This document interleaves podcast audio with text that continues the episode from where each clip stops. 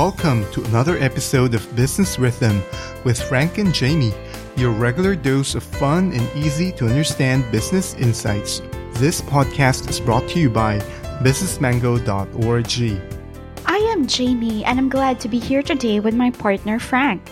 In this episode, we will talk about how you can lead when you're not the boss. We often think of leaders as those vested with formal powers and mandate to provide the direction and take the command of an organization. We expect leaders to solve problems, address conflicts, and deal with unexpected events. We may even think that leaders carry a significant weight in the performance of the organization. That perception is probably true, although ordinary people's leadership also contributes to the performance of an organization. In an organization, gaps may exist as far as the need for leadership is concerned. While formal leaders have to provide leadership, there are situations when they're not able to lead. When unexpected things happen, leaders may find themselves in a situation where it is difficult to break custom and go out of their way to deal with issues. In the meantime, the organization needs to urgently address these unexpected things. Otherwise, the organization may stall and not move forward to the direction that it should go. Under these circumstances, Someone needs to fill in the void of leadership. Now, the person who steps up, owns the problem, and takes charge of the situation is one who exercises leadership regardless of the formal title. These are the people who make things happen in the everyday life of the organization. They are the people who are available when we need them the most. Their exercise of leadership is not dependent on position or formal authority. Max De Pree calls them roving leaders. Can you think of examples of leadership when you're not the boss?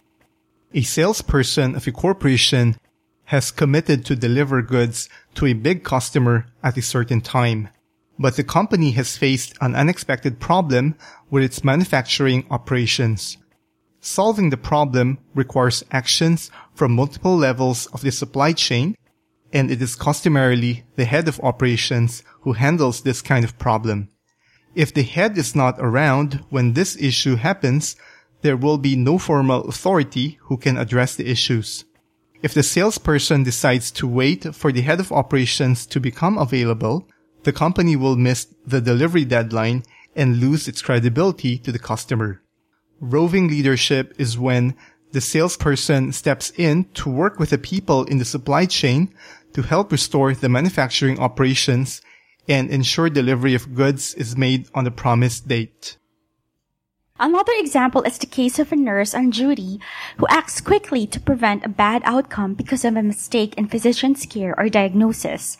Such kind of initiatives have saved many doctors from making fatal mistakes in caring for patients. Though most physicians are grateful for such aid, a few dismiss it, perhaps out of arrogance or a mistaken belief that a nurse cannot know more than a doctor. A nurse monitoring a patient in an ICU calls the attention of a doctor and requests him to check a patient's heart. The doctor dismisses the nurse's request, saying that he has seen the EKG. The nurse is not convinced that the patient's heart is fine and continues to persuade the doctor to check the patient's heart again. The doctor gives in and finds out that the patient has developed a loud murmur in the past 24 hours. The doctor immediately makes the necessary intervention. By taking charge to ensure that the patient gets the doctor's attention, the nurse has exercised roving leadership and saves the life of the patient. That is a very good example of roving leadership. I must say from this discussion that there is another reality in an organization that serves as a caveat in the exercise of roving leadership. Namely, that it is often difficult for subordinates to break the custom of hierarchy and be leaders. Subordinates may fear that breaking the custom of hierarchy can possibly lead to adverse consequences for their career, such as being passed over for a promotion or worse, getting fired from the job. Thus, people outside a formal position of power face the risk in the exercise of leadership. What makes it possible for subordinates to exercise roving leadership? For the exercise of roving leadership to be possible, formal leaders must be willing to let subordinates lead when the situation calls for it.